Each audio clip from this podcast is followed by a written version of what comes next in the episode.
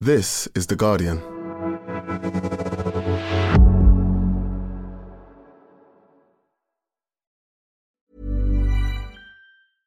Finding your perfect home was hard, but thanks to Burrow, furnishing it has never been easier. Burrow's easy to assemble modular sofas and sectionals are made from premium, durable materials, including stain and scratch resistant fabrics. So they're not just comfortable and stylish, they're built to last. Plus, every single Burrow order ships free right to your door. Right now, get 15% off your first order at burrow.com slash ACAST. That's 15% off at burrow.com slash ACAST.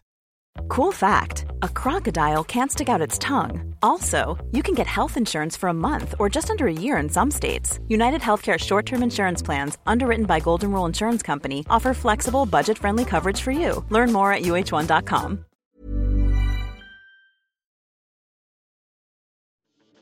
Thank you. Hello and welcome to the Group C and D preview of the Guardian Football Weekly. Is it scripted to be Lionel Messi's World Cup? Will that save football? Group C has a classic World Cup look to it. Mexico essential for any World Cup to add some green and some come second and get knocked out in the last 16 vibes. Poland to make up the numbers and Saudi Arabia, who for some reason are playing in Newcastle's away kit this time around. Speaking of kits, some wonderful matchups in Group D with France, Denmark, Australia, and Tunisia. The holders France have injury worries, but still some great players, while the Danes appear to be everyone's dark horses, so expect them to crash out. The Socceroos are Galactico light right now, while Tunisia, well, I'm looking forward to learning about them in a minute. Also, today, as part of our series into Qatar off the pitch, we take a detailed look at the lives and experiences of the LGBTQI plus community there and speak to the only openly gay Qatari man. As always, we'll answer your questions, and that's today's Guardian Football Weekly.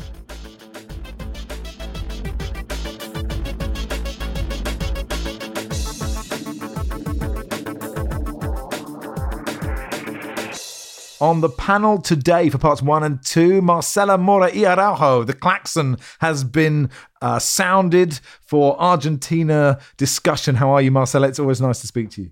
Hello, nice to see you all. Hello, Mark Langdon. Hello, Max. And hello, Philippe Auclair. Good morning to you, Max. Chris says, Are people rooting for Messi? Should they? Shouldn't they? Tell me what to think, Marcela.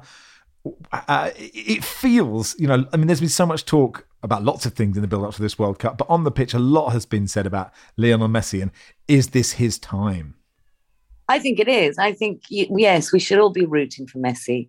He's definitely uh, come into his own somehow. There's this uh, leader, mature, confident Messi.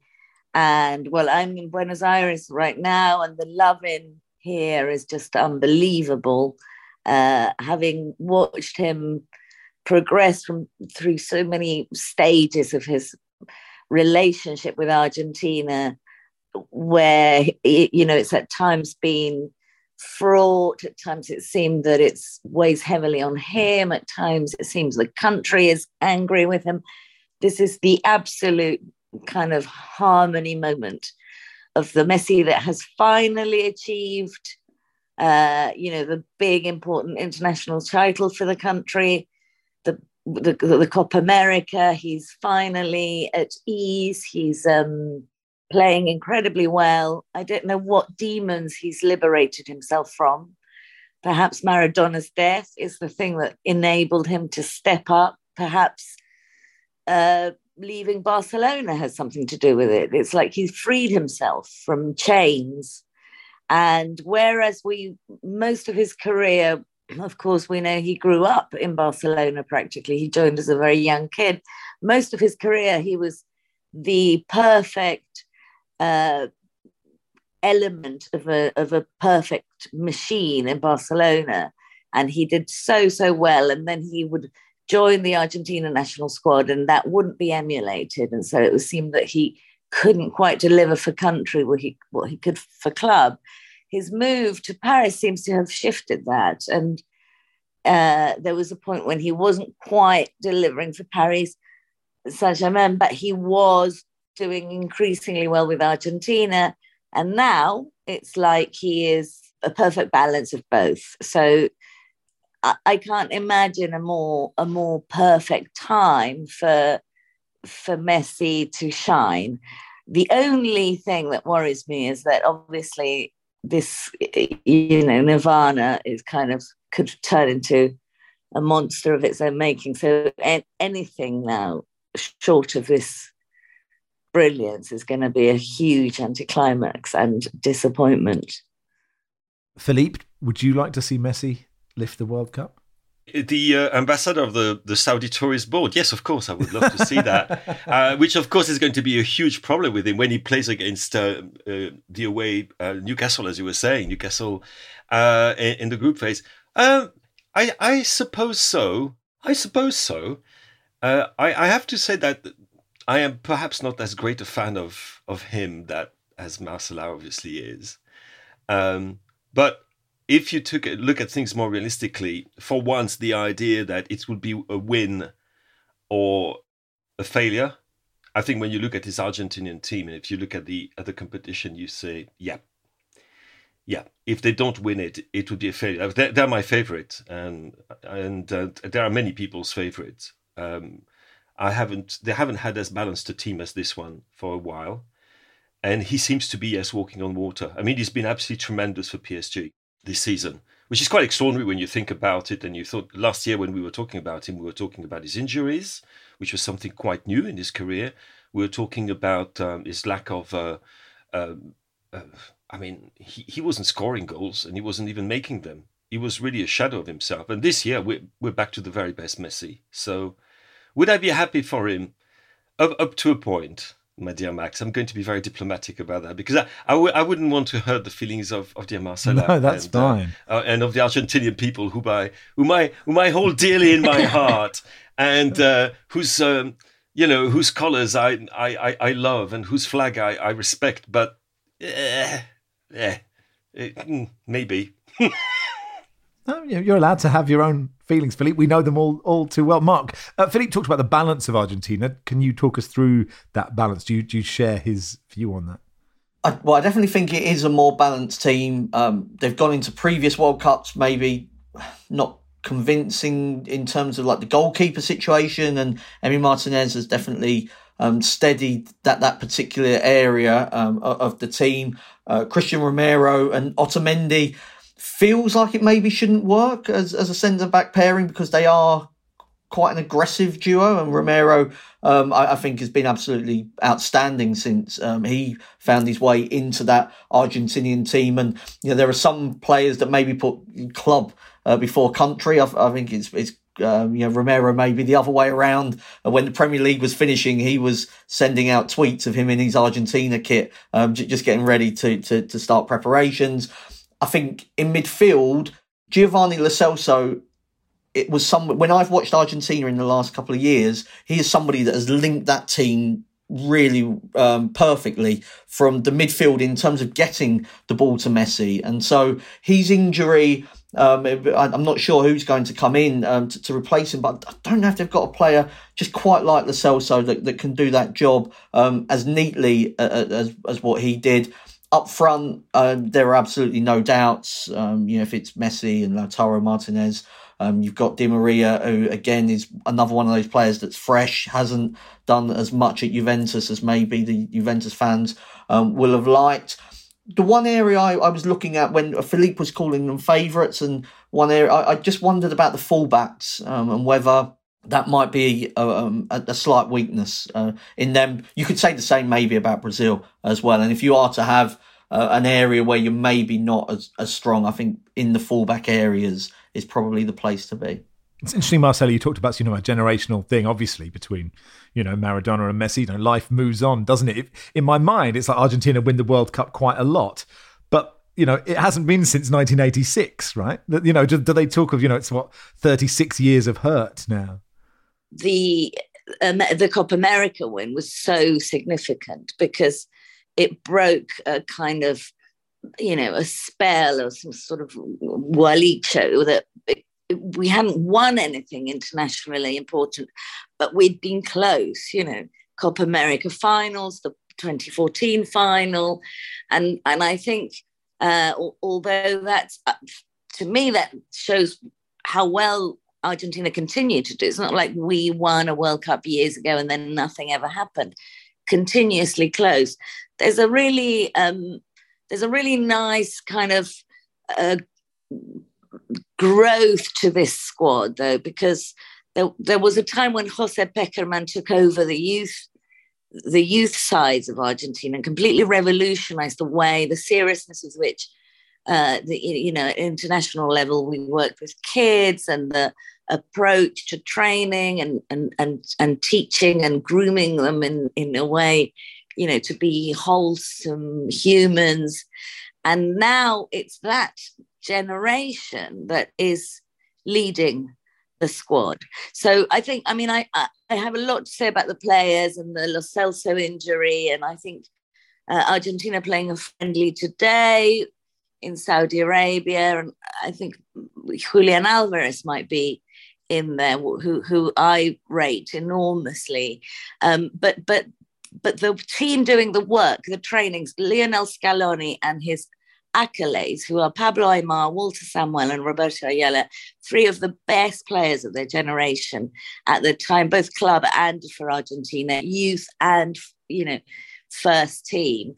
Uh, they, they have taken on the the training and the preparation of the of the squad since you know for the last four years really since the 2018 debacle and um, there's something really nice and wholesome about the way they're working. They're low profile. They don't. They're not scandalous. They don't appear in the media much, and they they're close in age to some of the players. In fact, Scaloni was working with San Sampaoli in 2018, and he says he stayed on partly because he could tell he had a good rapport with the players when all hell was breaking loose. So that makes me feel that um, you know, winning the trophy itself is kind of less important than sustaining this this this rhythm, if you like, of, of just bringing in the young players. 19 of these players have never played a World Cup. I read the other day somewhere Argentina are old and experienced, and that will bode well for them. They're not old and experienced. 19 have never played a World Cup, and yet they've won a Copa America. So it's that wonderful combination of, you know, youth yeah, we can do anything. I hope it doesn't go to their heads. I hope they're not overconfident. I know what Philip means, but there's a, there's you know point which is think, nah, it's just too straightforward, you know. And then and then Argentina won. But uh, but but if they can enjoy the football the way they have, if they can play like they did in Copa America, if Messi can delight whilst himself looking delighted, then to me, that's mission accomplished. You know, whether or not there's four at the back, it seems almost like a, you know, a plot from a different movie. but I do actually think the defenders are quite well. I mean, Otamendi isn't one of the 19 who've never played a World Cup before, but I do think we need someone with his kind of, you know, slightly scary uh, anger to, to hold fort. Well, the three teams that they have to get past uh, to get into the knockouts Mexico, Poland, and Saudi Arabia. We may not give them quite the amount of time we give Argentina. Forgive us, please. Uh, Mexico, um, as I said, Philippe, they have to be at a World Cup. They have to get out of the group and they have to get knocked out in the last 16. And that has happened every World Cup since 1994 all series come to an end, and I'm wondering if this might not be the World Cup at which this, unfortunately, um, this comes to an end. The reason for that, and I'm saying that with a, a tremolo in my voice because I really want them to do well. They've got the best shirt at this World Cup by a considerable distance. It is a thing of absolute beauty, which was done by the Museo Antropológico uh, de, Mexico, de Mexico and uh, which is magnificent. But apart from oh, that, yes. it, it is beautiful. And the, the thing is, it's basically the same team uh, you know, Tata Martino has basically taken the team that he's been with for a, while. They did well in the qualifiers up to a point. If you look at if you look at what they did there, they finished equal on points with Canada, and which is fine. Everybody was talking about Canada doing something extraordinary. Nobody talks about Mexico. Uh, but the thing is that their performances were poor. Uh, they really struggled against the better teams uh, in the, in that uh, Concacaf group. Some of their players, their main players, are not the players they used to be. Everybody will know Raúl Jiménez, and everybody will know that Raúl Jiménez is not the player he used to be. Uh, he's actually left out of the squad a few young players that many people in Mexico would have liked to be in that squad, and he's relying on a system, his good old four-three-three. I think honestly, you could you could almost literally name every single one of those players by just by looking at, at the previous World Cup, and perhaps The only one player whom I can get a bit excited about is Alexis Vega, uh, who was their top scorer in the qualifiers with, hold on, two goals. that, that that shows you that they have a problem. Loads of players who scored one goal and only two, I think, scored two goals, and one of them is is Alexis Vega, who is who is young, is only 24, is a great talent, uh, could be a great stage, but also the atmosphere back home. I'm told by my family there, because I've got some family there, which also explains why I'm a little bit partial to them, um, is that all the knives are already drawn against Saint Martino. And their first game, if I'm not mistaken, is the one that could take them out of the World Cup. Yes, Poland first, yeah. Because they play they play Poland. If they lose against Poland, that's it. That that is honestly it. Because Saudi Arabia are so bad that um, you know actually discount them, discount Saudi Arabia. Okay, fine. That's that preview done. Um, yeah, so, yeah, yeah. so, so, so, Mark, who, who will win out of Poland and Mexico? Poland always seemed to me as a kind of sort of making up the numbers uh, sort of feeling about them at World Cups. You need them there. You know they're not going to do anything, and that's fine. That's sort of where everybody is happy with. Yeah, I mean, I would make it almost 50 50 between uh, Mexico and um, and Poland in terms of. I wouldn't be surprised if that game finished in a draw. It, you know, you get these World Cup matches where both teams know if they lose, they, they could almost be out before the tournament starts, and there is that backward step um, taken. Uh, Poland play Argentina last, which I think could be an advantage if Argentina, um, you know, get their first two wins on the board, and as we've spoken, it looks like they will. Maybe there's rotation for that final game. Maybe a draw could, you know, even suit both teams. So that might be an advantage for um, Poland. They're not a one man team, but Lewandowski uh, carries a lot of their hopes. I mean, it's quite obvious, um, you know, to, to say that. I think early on in his Poland career, he struggled because there just wasn't the service up to him. And he's not somebody like Messi that can drop deep, dribble past five players and then smash it into the corner or curl it into the corner, or is, is more the Messi way. Lewandowski does need a certain amount of service. Um, you know, he's not somebody who just hangs around the box, but still needs people to get the ball to him. And uh, in the last Euros, Poland went out early, but at least Lewandowski looked like the Lewandowski that we saw at Bayern Munich and for, um, for now for Barcelona. I think if you look at somebody like uh, Zielinski at Napoli, he can um, provide him with a, a decent amount of, of, service. Be interesting to see who partners Lewandowski up front because Milik, injury prone though he is, has actually done really well um, for, for, Juventus. And if he could get his way back into that starting 11 up front with Lewandowski and Zielinski in behind, that, that might just give them the edge um, over Mexico. The rest of the team, particularly the spine, I think is well known, um, you know, from previous tournaments. Szczesny in goal, Glik, the kind of warrior at, at the back, and uh, Krychowiak is still in central midfield with Lewandowski up front. So. I mean, I, I, just going back to Mexico, it wouldn't be the first time that Mexico have gone into a World Cup with the fans not liking certain aspects of whether it's the team, the style, the manager. They are, uh, I think, in terms of supporters going to Qatar, they'd be um, among the sort of um, sort of heavily supported teams there, and it wouldn't amaze me if Mexico played better than what we've seen of them because it's a um, a World Cup, and you know the, that.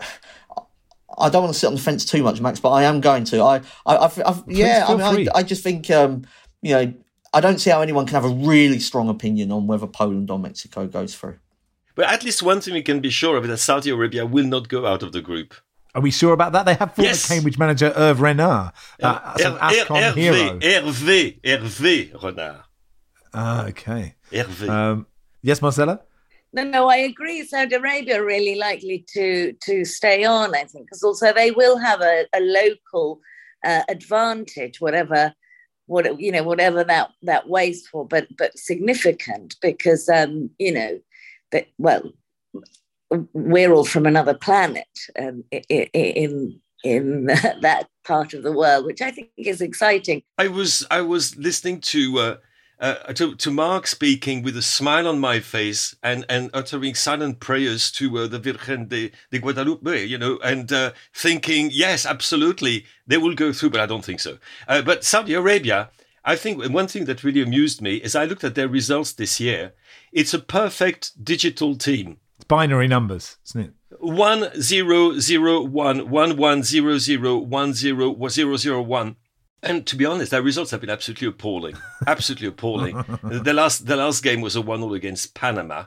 Uh, they drew against Albania, Honduras. Uh, uh, they drew with against China, which is really taking. You really have got to be really bad to draw with China. And no, honestly, they're yeah, they'll be very heavily supported. By the way, that's true. Loads of people will do will cross the border to go and, and support them. That might play some role, but it would be a huge surprise if they got one point from that group. Well, Marcela, thanks so much for coming on. We'll no doubt speak to you as the tournament progresses. It would be lovely to come back and uh, discuss with Philippe how Argentina and France face off for the second phase of the tournament. We dispense with Tata Martino first, make him pay for his sins against Argentina, and then move on to face France. Lovely to see you all. All right, that'll do for part one. Part two, we'll do Group D. Hey, I'm Ryan Reynolds. At Mint Mobile, we like to do the opposite of what Big Wireless does. They charge you a lot, we charge you a little. So naturally, when they announced they'd be raising their prices due to inflation, we decided to deflate our prices due to not hating you. That's right. We're cutting the price of Mint Unlimited from $30 a month to just $15 a month. Give it a try at mintmobile.com slash switch. $45 upfront for three months plus taxes and fees. Promo rate for new customers for limited time. Unlimited more than 40 gigabytes per month. Slows. Full terms at mintmobile.com. Finding your perfect home was hard, but thanks to Burrow, furnishing it has never been easier.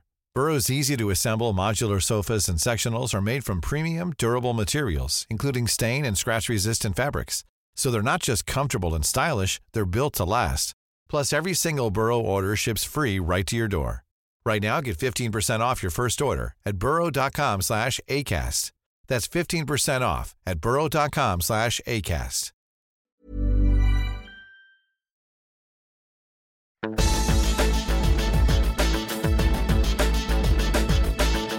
Well, welcome to part two of the Guardian Football Weekly. Uh, Football Weekly Live. The hourly tweets have started. My apologies to everybody, um, but it is being live streamed around the world. So until we sell 7 billion tickets, got to keep plugging it. Uh, theguardian.com slash Guardian Live. Uh, we are from Earth in Hackney and around the Earth on the internet. Uh, me, Barry, Lars, Ellis, James, some special guests. I can't give any more information than that. Um, but some of the some of your favourite panelists may be turning up too. Right. Um, Alistair says, Will anyone do a World Cup preview and not predict that France would either win the tournament or crash out in the group stages? Uh, JP says, No Pogba, no Kante, a dodgy Benzema. How much will Australia win the opening game by? So, Group D is Australia, Denmark, uh, Tunisia, and France. And let's start with France and your pal Didier Deschamps, Philippe. How do you see it? And, and Nkunku is out. I mean, that's the latest news, isn't it? Uh, Camavinga uh, injured him in training, which is always a good start. Yeah, uh, we've won the World Cup of injuries, I think, by quite a distance already. Uh, so obviously, N'Golo Kante and Paul Pogba, basically the midfield which gave France the World Cup in 2018. Uh, Mike Maignan, that was a, a, real blow because he, he was doing superbly, uh, the AC Milan keeper. Presnel Kimpembe, uh, I'm not too sure that's much of a problem because, to be honest, I always had the jitters when I saw him, his name on the on the team um, team sheet. Uh, and also, there are players, um, and that's one of the problems which meant meant that Didier Deschamps only gave a list of 25 and not 26 players, is that there are a number of players about whom there are there are doubts who are carrying niggles, and we don't know exactly which state they're going to be in. And obviously, some important players. I mean, I think Rafael Varane is obviously one uh, who would be automatic choice. Uh, Lucas Hernandez is back. Not sure that he's back to his best level, but he's back. Now we're starting to fret about Karim Benzema, who only trained for 10, 15 minutes uh, at Clairefontaine uh, yesterday uh, before they flew out to, to Qatar um, today. And it was a precautionary measure, but as you will have seen, he hasn't played for Real Madrid for a while. There's also the impact of the Ballon d'Or on the head of a player. We know it can have a negative impact. Uh, and there are other players who are also like uh, Jules Koundé uh, is in the squad, but again he's missed uh, Barcelona's last few games. Um, so the squad is in a really is as bad a state physically as it was before the 2002 World Cup, and you probably will remember what happened there. And I would agree that It could be all the way or crashing out at the group stage, uh, which would be very, very French. And I, I, I don't feel confident at all. The problems that other teams have got with their fullbacks, I think France also has them up to a point. Uh, and it's our midfield. Honestly, I can't see, I can't see anybody who is quite as good as you know, obviously Pogba and, and Kanté together for France. I mean, the, the Pogba Kanté association we saw for France was truly special, spectacular, and absolutely decisive. And what we have now, we have players like Tchouameni, my, my my old friend, whose name I didn't I don't have to mention. Everybody will know whom I'm talking about and who will probably start. Uh, people are talking about Youssouf Fofana as being a possible starter. Well, look at the number of caps he's gone. I mean, it's not exactly a midfield that inspires confidence. And I'd love to have Mark's considered judgment on that if my pessimism is something that he shares. Yeah, I mean, I think from that that midfield would be the concern for me, um, really, because it was such a, a strength of, of the French team when they won the World Cup. The way that um, they were so disciplined, but also were able to um, follow Deschamps' game plan. And Pogba, um, you know, for all that he gets, um, you know, when he was in the Premier League, that there were people that were criticising him. I think in the French national team, the majority of the time um, he was he was he was absolutely fine and one of the best players and most important players within that team. So to lose somebody like Pogba does feel um, like, like, like a big thing. And I was just looking at that mid the, the midfield, and I'm, I'm, sure that you know in three or four years' time, uh, Tchouameni and Camavinga will, will, be absolutely perfect in that position. But when you look at Veretout, uh, Guendouzi, uh, Rabiot, um, Oh, I, I, won't go on how many. I won't say Rabiot is Rabiot is Rabiot, but um, the. I, I, mean, let's just say the jury's out. Uh, I think in, in terms of, of some of them players as to whether they're up to the standard maybe of of sort of French midfields um, in in years gone past. And I think that strength in depth was always sort of considered the, the reason why France were many people's favourites at the last Euros and one of the favourites for the for the World Cup because uh, in 2018 because they had so many players. Now I mean, just throwing it back to Philippe, uh, all the quality really feels like it's in the attacking third of the pitch, even without Nkunku. Um, uh, you've got Mbappe, uh, you've got Benzema, you've got uh, Kingsley Coman, um, you, you know, there's Ousmane Dembele as well, um, Griezmann, uh, Giroud. How many of them do you think will get into the starting 11? How, how would Deschamps sort of look to line that team up? I think 4 3 1 2 with Griezmann in a kind of uh, withdrawn position and with Benzema, uh, Benzema and Mbappe up front with Mbappe on the left and Benzema a kind of slightly right but sensory and, and permutation obviously but Griezmann being a kind of almost number two uh, number 10 excuse me uh, in that team um, but again you know Benzema I agree with you but Benzema his physical state and his mental state we're not too sure about uh, Griezmann has been playing 30 minutes per game because of its strange contractual situation. Mbappe has had a very complicated year uh, in in terms of mental problems and problems with his club. I mean, he's scored some absolutely unbelievable goals and he's, he's played some wonderful football, but he also hasn't been quite um, as together as you know we would hope him for to be. And the other thing we shouldn't forget is that the atmosphere within the French Federation at the moment is absolutely catastrophic, and that is bound to have an impact. It's Deschamps' last big competition. There's no doubt about that. There's the growing shadow of a certain Zinedine Zidane behind him, and there's a feeling that everything is falling apart at the French FA. So the, the atmosphere is, is awful, absolutely awful. The fact that Giroud is going is not a guarantee that the atmosphere in the dressing room is going to be the best because there are camps in that French dressing room as well. So for all these reasons, it, re- it who can dislike Olivier Giroud? I don't, um, but okay. some do. Oh, many people do in France. People think, oh, he's not worth his place. Because he's about to get. He could get the French you know goal scoring record. And he's not he's not like a elite table one footballer is he? I think it annoys a lot of people that olivier giroud could become france's all-time you know greatest goal scorer. I think there are lots of people it annoys. Really? Yes. And um yeah and and no the atmosphere the atmosphere is is is poor. And it, it does remind me too much of 2002 where we arrived without robert pires um, you know had been injured uh, for arsenal Uh, Zizou uh, was not ready and injured himself. Uh, he was forced to play in a stupid friendly against uh, Korea, and then was brought back later on in the competition, and but to no avail. They're against like the first game is against Australia, right? And an Australian team that basically will have absolutely no fear, no compunction. They'll go there. They've got they've stated quite high ambitions. I think they their coach said, "Oh, why not the quarterfinals?" Which is like, okay, guys, yeah, well done. What the, the Australia yeah. coach? Um, I think that's We'll get onto that that's in a minute. optimism. Um, but really why why shouldn't they pose huge problems to that French team if they approach it with the spirit which with with which, excuse me, they will approach it, which is they'll really tear into them. I'm absolutely convinced of that. And how this France t- team responds, I don't know. Then we've got Denmark, and heaven knows that we fear Denmark, and you just have to see the games we played against Denmark uh, in 2022 to understand why we have every reason to fear them. And then we think, oh my goodness, Yeah. you know, the fear fa- the fear factor will be there, and it we just basically have to to win against Australia, even if it's one 0 at the ninety seventh minute. We don't care. Then the thing might be okay. But I, I'm I'm approaching this game with a, a- an amount, certain amount of trepidation. I must say.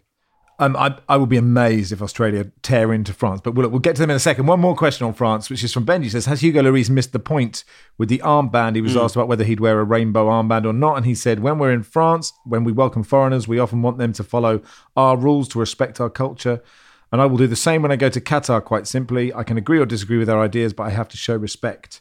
Uh, interesting, on the day that we put out the LGBTQ plus special, Philippe, uh, which was in part three for this pod, it's is it miss- it's missing the point. Well, I think he is. I think it's his comments rather than the decision, uh, in a way, because um, as you will hear, the discussions we've had with people who are in Qatar, people who are members of the LGBT community, they do not see um, manifestations of so-called support for them, open manifestations, as being necessarily a good thing. But this is not the reason why Lloris is is not going to wear uh, the armband. Um, the reason why he's not going to wear the armband is a is to me it's pure submission. Um, I think it's quite cowardly, really, and um, and it's the way he's been perceived by almost absolutely everybody in France as well.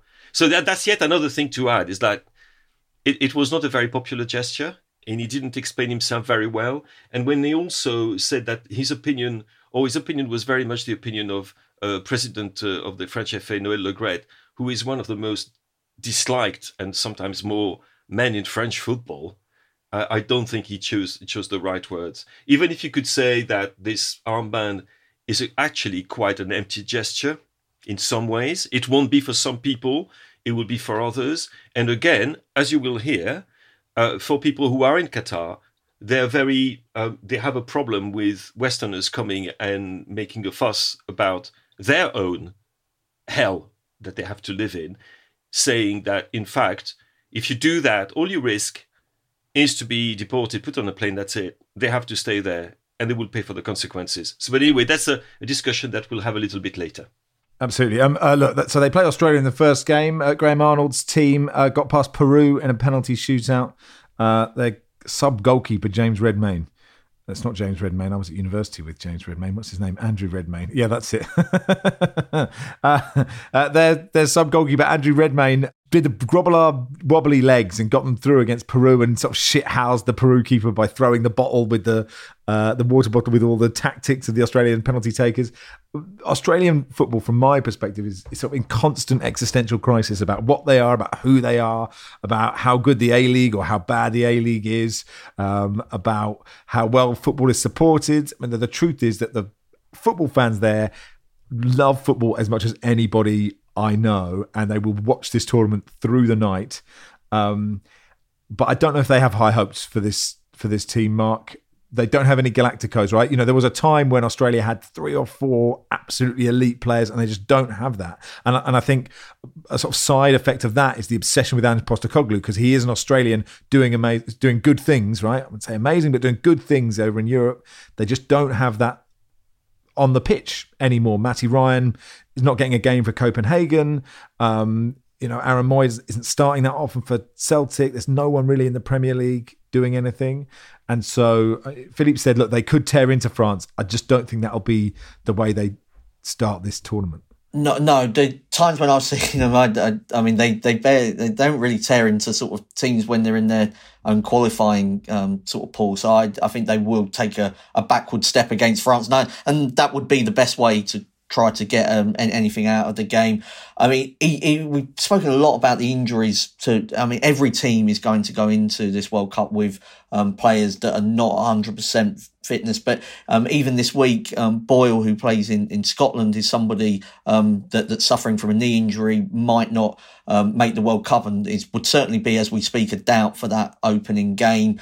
Um, uh, who plays, um, who won the Europa League last season, who plays in in Italy, he's been injured as well. Now, of course, you might say, well, that means they can come into the action fresh and that they that they haven't been playing this kind of crazy schedule. But I do feel like you need some kind of rhythm, and then match fitness becomes another um, issue as, as well for players. You know, you've got this World Cup is condensed, so uh, they're you're playing three matches in sort of nine or ten days, and if you're not fully fit, I don't see how you'll be able to do that. And you look at the, the sort of squad depth; it's not there um, as far as um, Australia are concerned.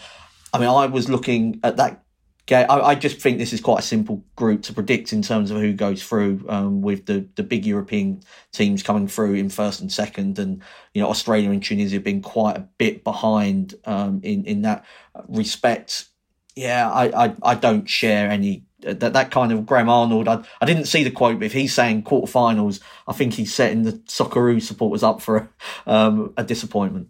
Uh, let's talk about Denmark then. A, a, lot of people's dark horses. They did well at the Euros, didn't they? And we can all agree probably wasn't a penalty that England got in extra time. Now uh, they're not going to go back and replay that moment. And also, it feels like Philippe, kind of you know, it, it's a last World Cup for a lot of Danish old stages. Of course, Christian Eriksen. We remember that day, as a lot of people do in the Euros. He's only th- he's only thirty. You know? uh, okay, yeah, maybe. So, so do you think not the last one for him and Schmeichel and Højbjerg? Maybe. Oh, Schmeichel, yeah, Schmeichel, Schmeichel, yes. And I think there are, there are some people who would say that Schmeichel is perhaps not exactly the keeper he used to mm. be, and uh, that he's. But uh, no, there's a mixture uh, of. Um, I mean, first of all, it's I don't think they're dark horses. What's the opposite of a dark horse? Just a horse. I just a horse, isn't it? It's just a, it's just a, a, a light horse, yeah. and and uh, because there are many people's favorite to actually top the group. So I don't think it would be any surprise whatsoever if they did well, because everybody's got in mind what they did at the Euro. Where honestly, we thought they were that's it, and what they managed to surmount and the amount of togetherness they showed, uh, the talent that, that is in their team. I mean, that's pretty pretty impressive uh, for a country of six million inhabitants. And uh, I don't think that would be a surprise at all to see do. And also, they, they they haven't had also the problems with injuries. I think the only one that other most other teams have had, I think the only slide doubt is around Andreas Christensen, isn't it, Mark? Um, who is you know so so is fit, but we don't exactly know what his state physical state is. Otherwise, all the other guys are there. You know, um, the Kjærs, uh, Thomas Delaney, uh, Højbjerg, uh, Eriksen, they're, they're, all there, and they will be fit. And uh, because of that, they, they they look they look, I don't know, they look solid, they look calm, um, and they look for me um, favorites to to to top this group. If I'm absolutely honest.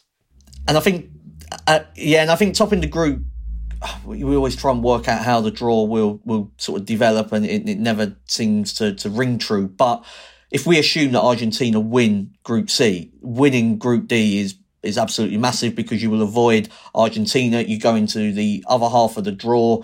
Most people are expecting Brazil and Argentina to be in the top half. The bottom half, if you win that group, would be the runner up um, in Group C, so Mexico or, or Poland, and we've, we've spoken about their issues, and then you're into a quarter final which is seeded to be England, who again I think have got those vulnerabilities, and as you mentioned, Max, you know it was a harsh penalty against Denmark, a game that was at Wembley in the semi-final. It wouldn't take much for Denmark to turn that form around. Really, they've already beaten France home and away in 2022. I don't know how much we value we need to put on that Nations League because uh, you know were teams trying um, in terms of um, in terms of the maximum of their ability. I'm sure there'll, there'll be a little bit more effort come uh, the World Cup, but I, I, share kind of Philippe's optimism around Denmark and maybe therefore its pessimism around um, France because they just look like a, a really solid together international team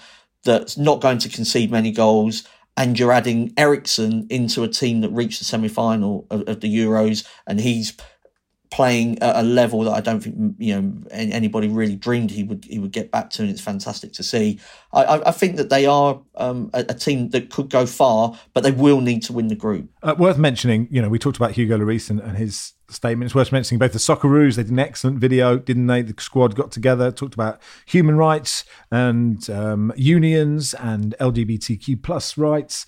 Um, the Danes as well. You know, the the kit is uh, the badge is kind of faded. They wanted to wear a training kit called said that said "Human Rights for All," which FIFA said no. Thomas Delaney uh, said, "Ask any football player; he'll call it a disaster." Uh, he said in a documentary about uh, the World Cup being in Qatar. That's how I see it. No one here thinks it's a good idea. Kasper Schmeichel, I'm glad I'll be playing in a World Cup. Am I content with where it's being held? No, I'm not.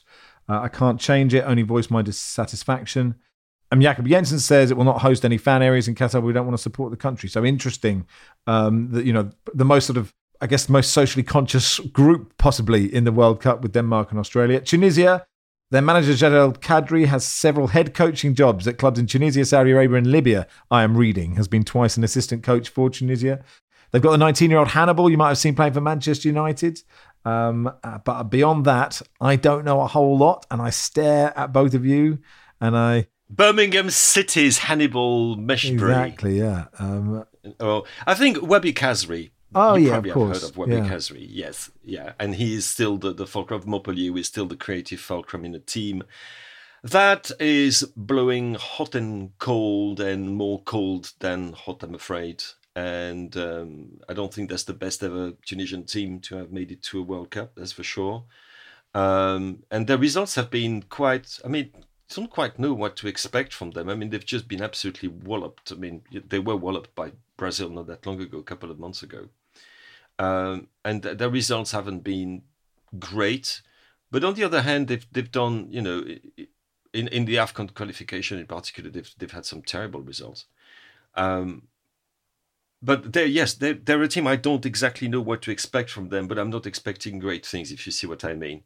I think it will be it will be from not very good to mediocre is what I would expect from them. I saw one statistic, Philippe, that said eight of their last 11 competitive games had featured no more than one goal. So I, I think I, I'm, I'm pretty confident in terms of their style, what it will be. I know they've changed manager since AFCON, but I thought they were horrible in, in that tournament. Not the only team that, that played in a defensive style, but uh, they were beaten by Burkina Faso. Um, but they'd also and the Gambia too, yeah, yeah, they'd lost a couple of their group games one 0 as as well. So it was a it was a, a disappointing uh, tournament from them. Um, I suppose that they did win the the Kirin Cup um, against Japan, Chile, and Ghana in June. But if we were not sure what to make of the Nations League uh, results, maybe we shouldn't be putting too much stock um, there. I, again, in terms of like finishing third and fourth, I mean, that game against Australia offers both an opportunity to win a World Cup game.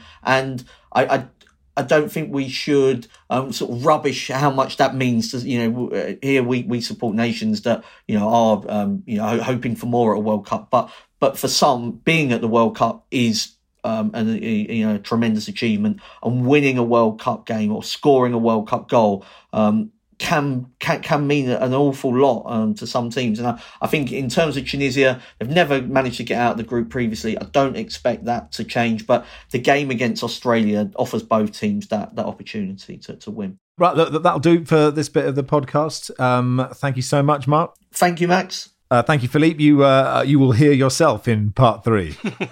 I will. Thank you, Max. Uh, no worries. Guardian Football Weekly. Uh, this bit was produced by Joel Grove with Silas Gray, executive produced by Max Sanderson. Coming up next, uh, our second special ahead of the World Cup uh, today focused on the LGBTQI plus community in Qatar. Do you ever feel like money is just flying out of your account and you have no idea where it's going? Well, I know it's all of those subscriptions. I used Rocket Money to help me find out what subscriptions I'm actually spending money on, and I had them cancel the ones I didn't want anymore. Rocket Money is a personal finance app that finds and cancels your unwanted subscriptions, monitors your spending, and helps lower your bills. Rocket Money has over 5 million users and has helped save its members an average of $720 a year with over $500 million in canceled subscriptions. Stop wasting money on things you don't use. Cancel your unwanted subscriptions by going to rocketmoney.com slash pod24. That's rocketmoney.com slash pod24. rocketmoney.com slash pod24. Every fan knows the right player in the right position can be a game changer. Put LifeLock between your identity and identity thieves to monitor and alert you to threats you could miss. Plus, with a U.S.-based restoration specialist on your team, you won't have to face drained accounts, fraudulent loans, or other losses from identity theft alone. All backed by the LifeLock Million Dollar Protection Package. Change the game on identity theft. Save up to 25% your first year at LifeLock.com slash aware.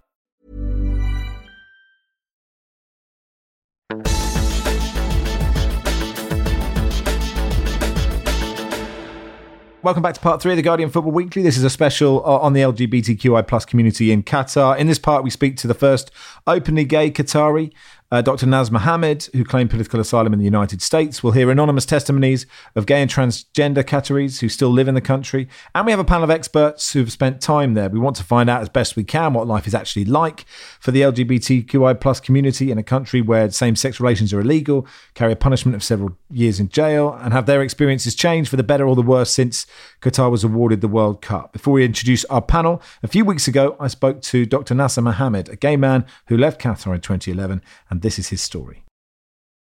Tell us about life in Qatar growing up. You said to the Independent interview that you had to sort of grow up anonymous. What was it like? In Qatar, it's really difficult to have any any individual traits that kind of go away from the image that the society would like people to have. So I grew up in a conservative family in Qatar and mostly conforming to most traditional and societal standards till I learned that I was an LGBT person, you know, in my young teens. And, you know, that was something that is absolutely out of my control. I just was learning this about myself.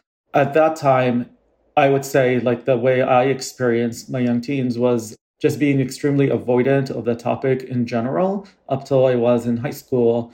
And then that's when fear really started to kick in fear of being found out, um, fear of having to face moments where I would have to get into um, arranged marriage and form a traditional family, something that I knew I wasn't able to do. I really started facing the topic in medical school um, as I was traveling back and forth uh, to the United States. And when I accepted, I should say, that I'm gay, uh, it was a identity crisis moment that's similar to a lot of the coming out moments that LGBT individuals have, but mine was coupled with life crisis because home was not safe anymore.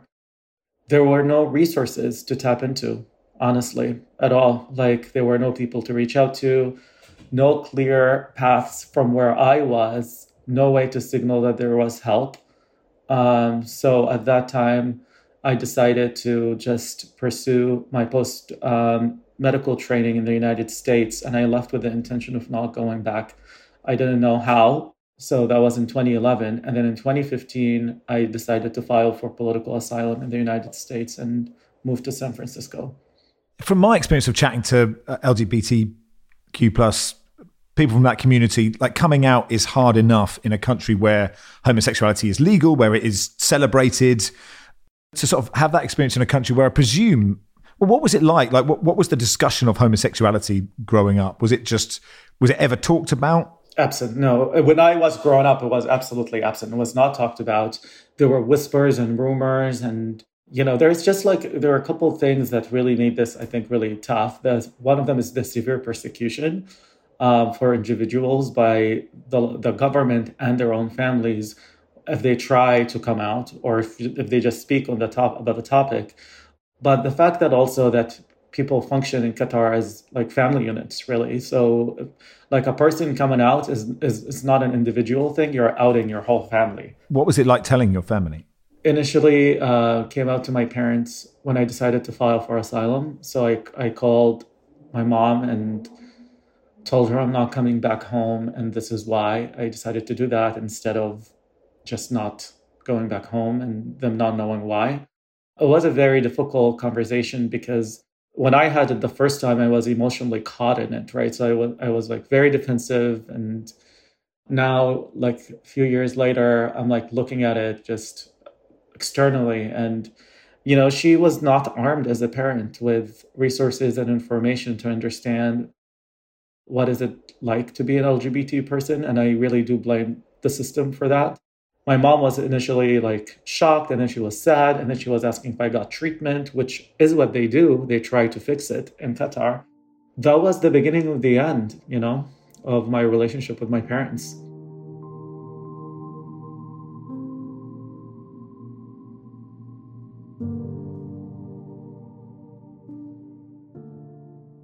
You said that in Qatar, the state tries to treat people like you. What do you mean by that?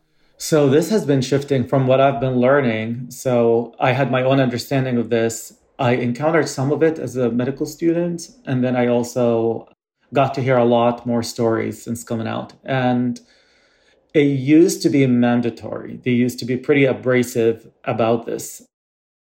But I it, it just has caused a lot of tension, I think, uh, from individuals that were forced to go through it so now they have to get quote unquote consent for people to go through it, but there is like really no other choice, you sure. know, but to go through it.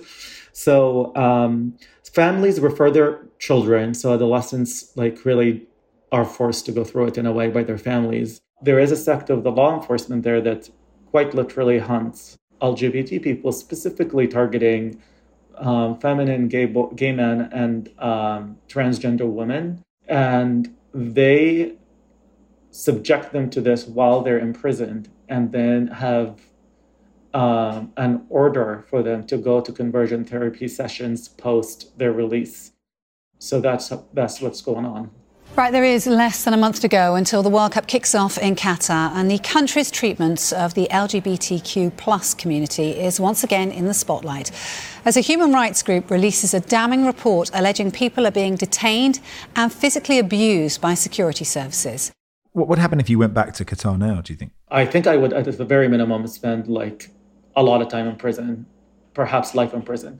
And I think it's not only because of me advocating for LGBT rights, but I think just me speaking against the regime, I think, would be really not tolerated at all. Um, there are people, there are some reports with Amnesty International of people like just opposing um, certain opinions, um, having ended up serving life in prison. So I really do, I don't think I can ever go back. When you speak about that and then the fact that you know FIFA gave Qatar the World Cup and then obviously you know you wrote that open letter to David Beckham who in the past has you know spoken of himself as an ally f- for the World Cup. And it isn't just Beckham who's taking this money. Lots of people are, you know, are, are, are fronting PR campaigns for this World Cup. What what do you say to them? Well, he also blocked me on Instagram this weekend. wow. Exactly. That's exactly how it feels like. It's another beautiful day here in Qatar. Welcome to Doha, David. Beautiful, huh? This will go down as one of my favourite mornings. It feels, it feels so unjust, and yet it's like this awful accident that's happening, and nobody is able to stop it because money is involved. A lot of it is involved, and then it's just crushing, absolutely crushing people like me at home. And you know, I, you know, I, like I. Sorry, I'm just a little upset. That's okay. Take your time. Have I have seen this happen, like with other countries, with other sporting um, platforms, and now it's happening to us, and it definitely feels very different when it's happening to you. Um, and I just refuse to let it happen, you know? I just. Fuck! I'm so sorry, mate. I, I you know, I, I, it's one, of, and, and, and you know, one of my big fears, and I, and I, and, and we will be guilty of this, is that.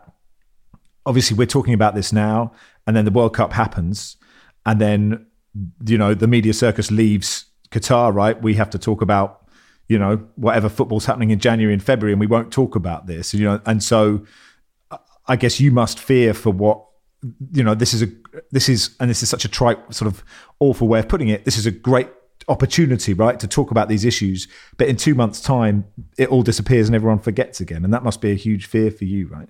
Yes, and that's why I've been scrambling to do the last thing that I think is within my power to do, which is anchoring all the interests and efforts and resources into a nonprofit organization that can then have a mission to continue to bring visibility and support past this moment, not only to Qatar, but to the Gulf region, because this is a pattern that keeps happening in the Gulf region.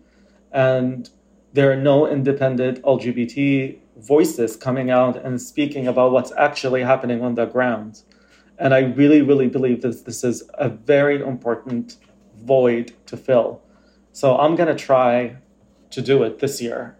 What can, you know, our, our audience are football fans, right? But who care about things. That's how I, I tend to see it, right? Um, uh, what, what can just, you, you know, what can any of us do? How can we help? What can we do? So I've been trying to think about this, and um, I'm trying to think of different people, and I've been trying to think of ways to help and ways not to get hurt at the same time.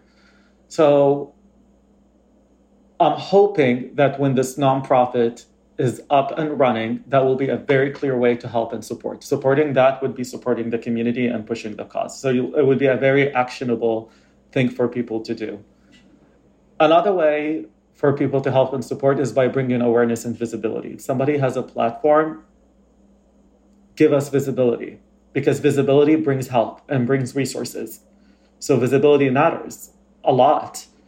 Um, and then another thing people can do is just give people that are fighting this at home a sense of hope and I don't have a formed idea of how to do that. People are more than welcome to use my platform if they have specific messages they want to send to the LGBT community in Qatar. They're watching my platforms. Going in and provoking our abusers and leaving, I um, I fear is not very productive. I think it can just cause local retaliation, and then it can hurt the people doing that too. So I think that just really not a wise approach. I think there are ways to advocate and show support without being provocative and causing harm to people themselves or to the local community. That's thanks so much for coming on.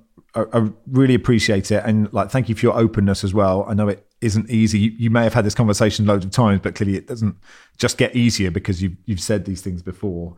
Um, and like keep in touch uh, because we're not going to cover this every week on the podcast, but th- th- it would be uh, it would be a failure on our part if we didn't come back and discuss this at another time, some point. Okay, thank you for discussing the topic.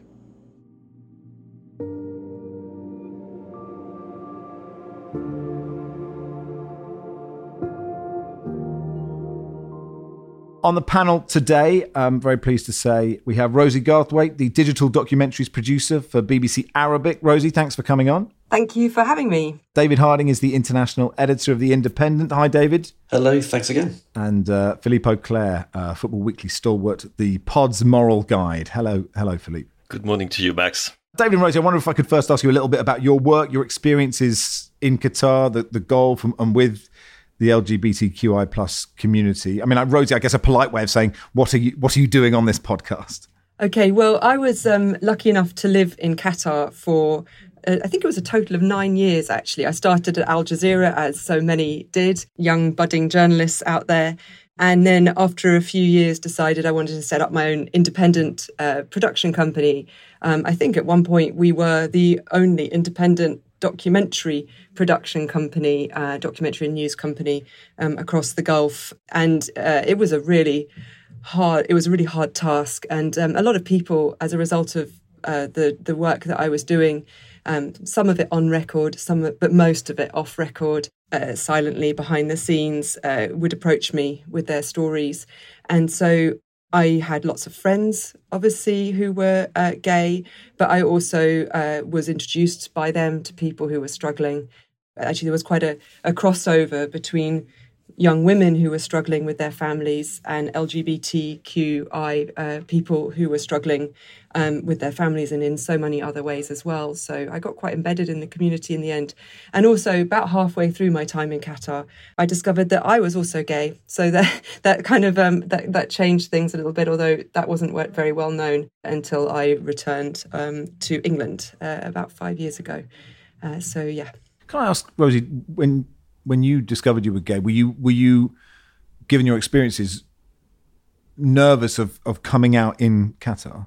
In my experience, because I lived in a relatively privileged bubble, and when people were in that bubble, well, it was a very privileged bubble, um, and when people were in that bubble with us at parties or out in the desert or whatever, it was a very safe place for people to be.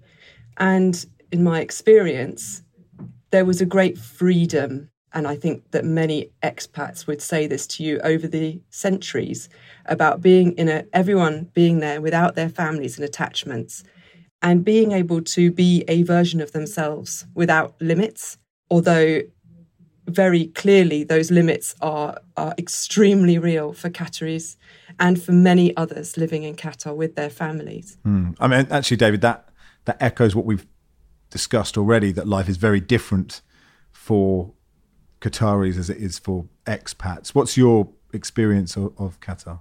I was uh, living in Qatar for about four and a half years, four and a half, five years. I was working as a journalist there, uh, one of the few Western journalists. I was working for a, something called Agence France Presse, which I'm sure Philip knows a lot about. But uh, basically, can I called it roughly the equivalent of the French Reuters, something like that. So a global news agency. We set up an office there primarily because of 2022 and what was coming down the track. And one of the difficulties in discussing this, I, I guess, David, is, is how little information there is about the gay community in Qatar. Yes, uh, and that mirrors lots of things that go on within Qatar. There's lots of things that sort of go on behind closed doors generally that shouldn't or aren't allowed to, to go on. It's it's a very closed space. It's a place where you don't uh, reveal yourself very easily uh, and very uh, openly. It's uh, so those people uh, that I knew were LGBT whilst I was in Qatar certainly wouldn't discuss it openly. It would take basically a lot of discussion um, sort of late night discussions to even talk about it. There were rumors of uh, places you can go, or or, or uh, Rosie mentioned places in the desert, that kind of thing, where where people could go and be themselves. It's a hidden aspect of life, and there's a lot of hidden aspects of life within Qatar. It's it's a place that. Uh, if you do things that can be uh, slightly against the strict nature of the place, you have to make sure that you're not seen to be doing them, and, and LGBT fell within that category. We have been in touch with a number of people from that community uh, who have informed what we're trying to say, trying to explain, but that for reasons which are not reasons of Orientalism or neocolonialism, uh, these voices, which obviously are the ones that we should be listening to, cannot be heard there, and therefore they cannot be heard here. So we had to be very, very careful about this. And this explains why we are talking about something which is somebody else's experience. And I know that for some people, it's very problematic to, to do that. But if you don't do it, we're not going to say anything. You're going to hear testimonies throughout this pod um, from uh, people from that community in Qatar, uh, including the one you're just about to hear. They've all been voiced by actors.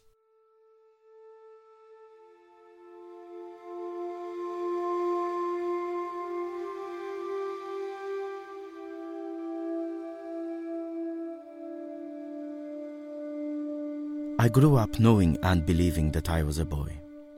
I was in a school where there was all girls, but there is no way I was a girl. I started to realize my reality is different. I used to think I would sleep and the next morning I would wake up a boy. I used to be bullied a lot for being boyish. Not like the other girls. The way I walk, the way I talk, everything. People used to bully me. I was in my eighth grade when I had a nervous breakdown. I said, Can't you see I'm a boy? If someone saw me and did not like my appearance, they can ask the police to take me. I am every day in danger because if someone knew that I am trans and Qatari, it is a life threatening thing. I cannot give myself false hope. It's never going to be safe. There is no right for you to speak, to ask about your rights. I am living my purpose by just being me every day. If I'm going to stay in Qatar, I'm going to lose. Even in a hundred years, no one will get their rights to live here.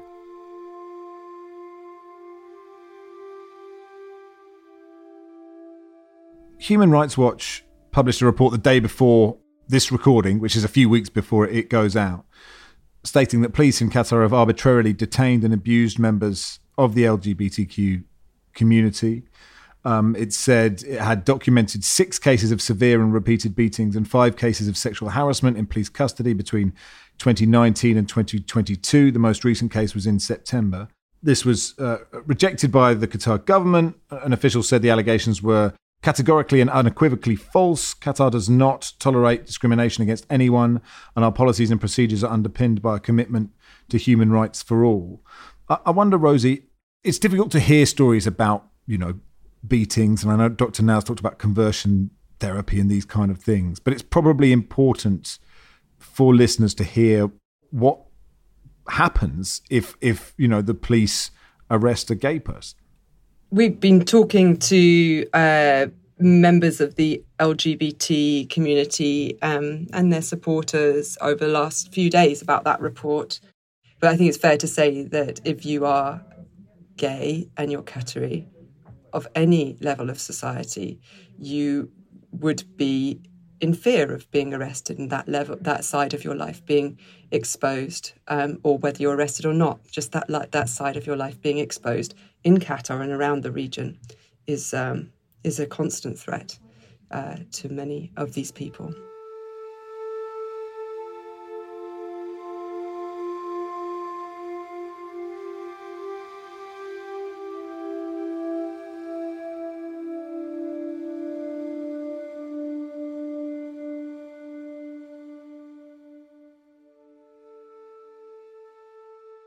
When we talk about sports washing of any level, David, we talk about one of the arguments is, oh, look, we, you know, they will, people will talk about these things. The community will get, uh, you know, it'll be, a, it'll be a, what's the right word? An enlightening experience for everyone in Qatar, and you know, gay people will come to Qatar, gay fans, and everyone will see it'll be fine. And actually, it'll it'll be a step forward for you know gay people in Qatar. And I just wonder, from your experience, and, and Rosie obviously can come in this in on this too, has the experience of the LGBTQI plus community got better or worse or stayed the same since Qatar was awarded the World Cup?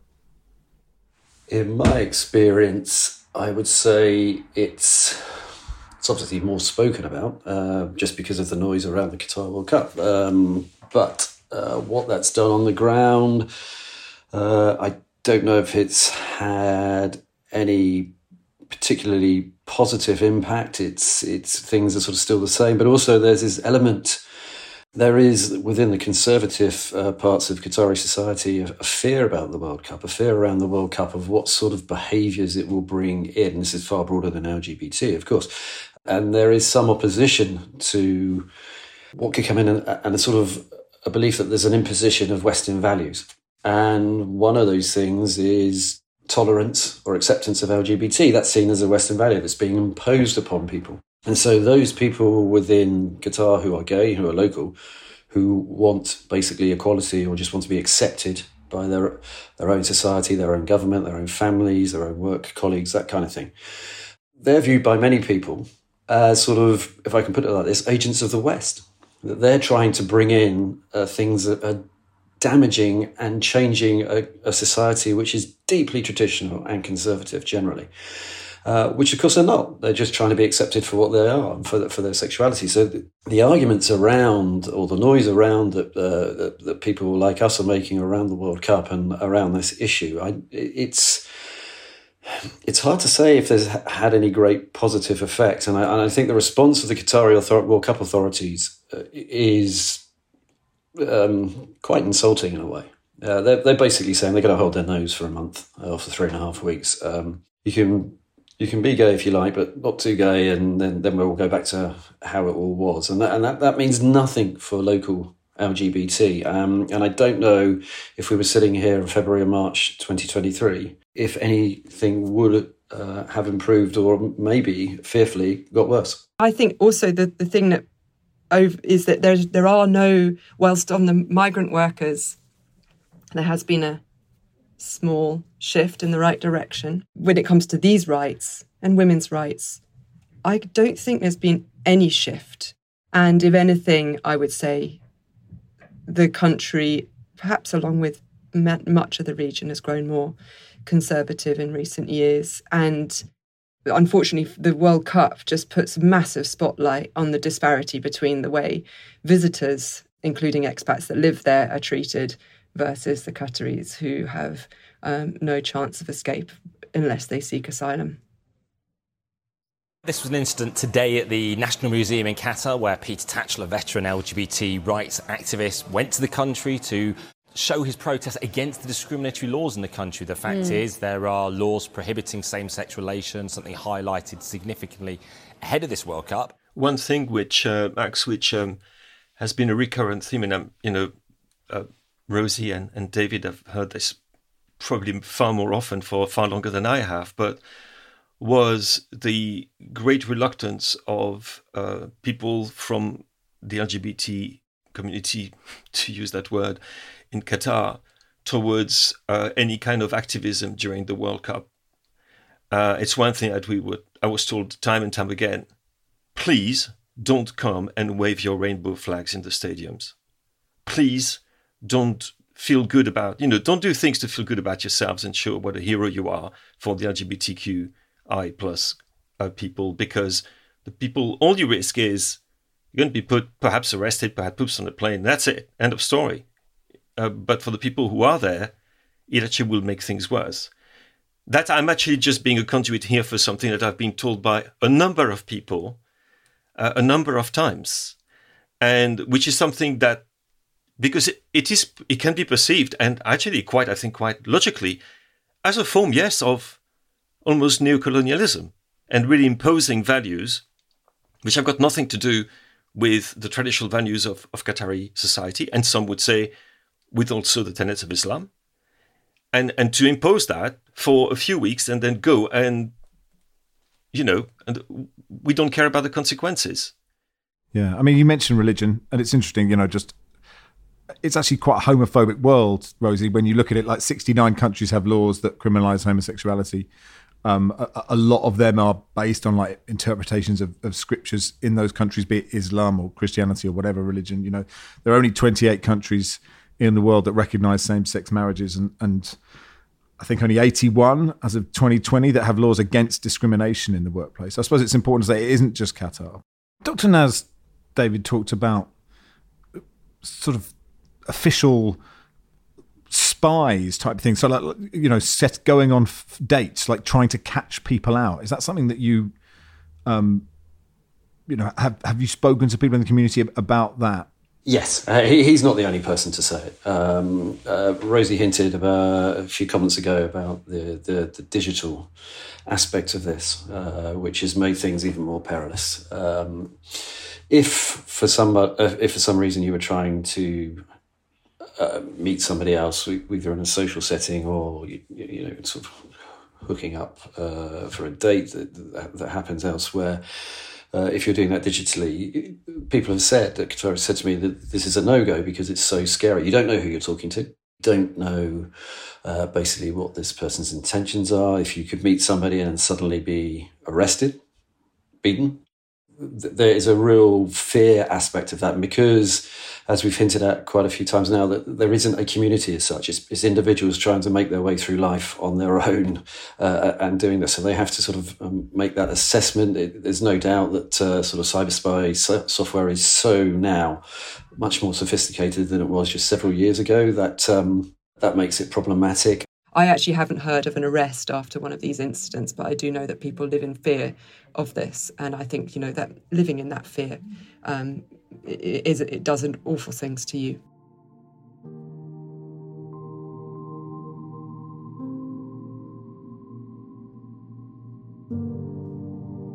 In this feudal society, you have to operate through that bureaucracy. They put a carrot in front of you. They can blackmail you. They can abuse you if you're found out. Say this company wanted to employ me in marketing. I couldn't because I studied in something different. This is how it works. Everything must go through one single ministry. Everything must be registered and controlled. This is what this country does to you. You feel indentured permanently against your will.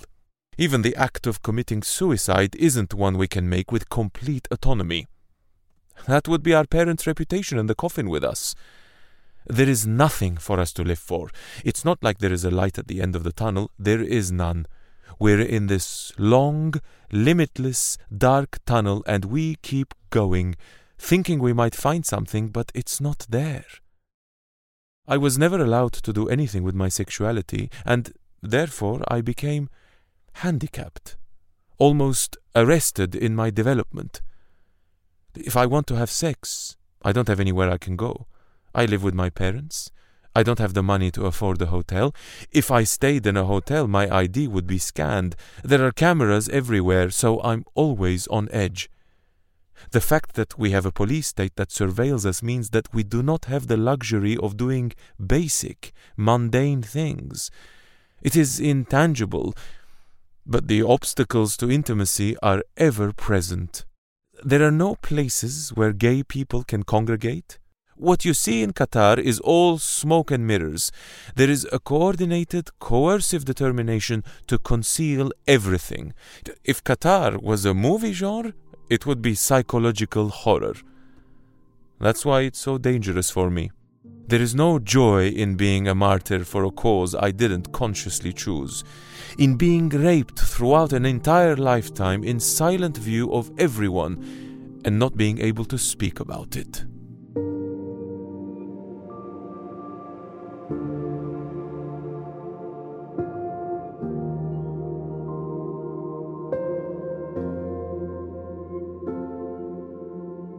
The testimonies that we're going to play out that have been voiced and they're anonymous. I know that it's really affected you just talking to those people. I just wonder how how you how you found these people, if, if you can even say. I don't know. No, I don't want to. Okay. Um, I don't want to. I was helped by people who uh, had um, who introduced me to uh, to some of them, and then you know it goes from one to the next, and it's about uh, building a some trust. Uh, I have to say I, I got a little bit paranoid about that, but also I have to say yes, the, I, I found some of the conversations extremely extremely difficult to have, and um, you know because I, I, again I thought I knew a bit, I realized I knew nothing, and um, or rather what I knew was it's not about it's illegal, you could be punished by prison. No, it's about it's about when you start talking to to the people who are in this situation it's about being taken by the hand into a hellscape. There's no other word for it. Finally, is there anything, is there any good that can come from this World Cup, David?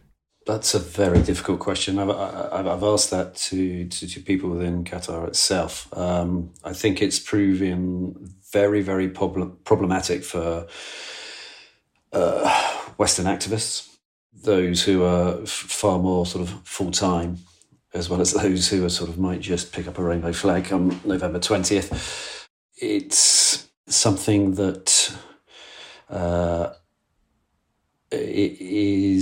a huge problem for Qatari, uh, local gay Qataris, because uh, this is something that is a struggle that they have to uh, succeed in themselves. How that they do that is is very unclear. Um, and at the time, and as we said, they could face a potential backlash because of all the noise that's being made in the West specifically about this issue. Having spoken to, to local people quite a lot on this, I don't know specifically where any sort of great success or anything to, to answer your question, Max, that can be found immediately. Uh, Philippe, as always, thanks, mate. Thank you. David, thank you so much. Thank you. Uh, Rosie, thank you. Thank you. So, in response to some of the allegations made, um, uh, we wanted to get in touch with FIFA, the organising committee, etc. And uh, here are all the statements. Again, it's quite long, uh, but it is worth listening to. Uh, a FIFA spokesperson told us that FIFA's position on inclusivity and the protection of human rights is unequivocal. Discrimination of any kind on account of sexual orientation is strictly prohibited. They told us that FIFA strives to, quote, promote diversity within its organisation and in all of its activities and events. With regards to the World Cup in Qatar, a FIFA spokesperson said that Qatar, as a host country, is fully aware of its responsibility to adhere to FIFA's expectations and requirements on human rights, equality, and non discrimination.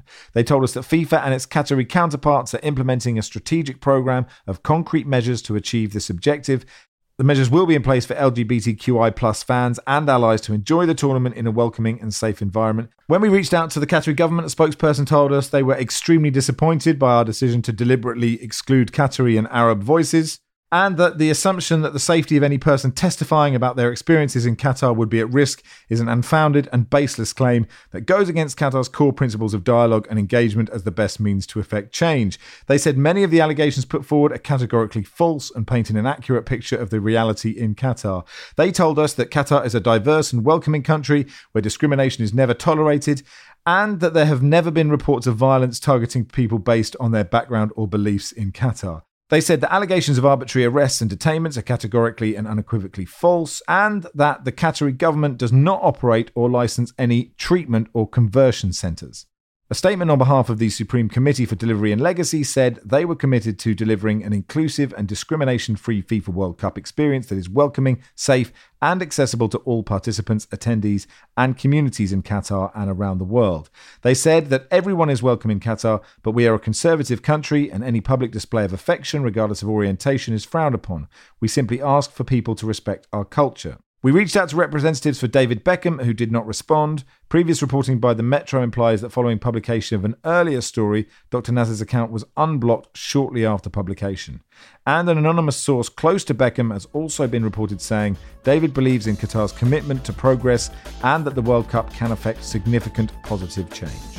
This part of the programme on the LGBTQ plus community was produced by Joel Grove. Our executive producer was Max Sanderson.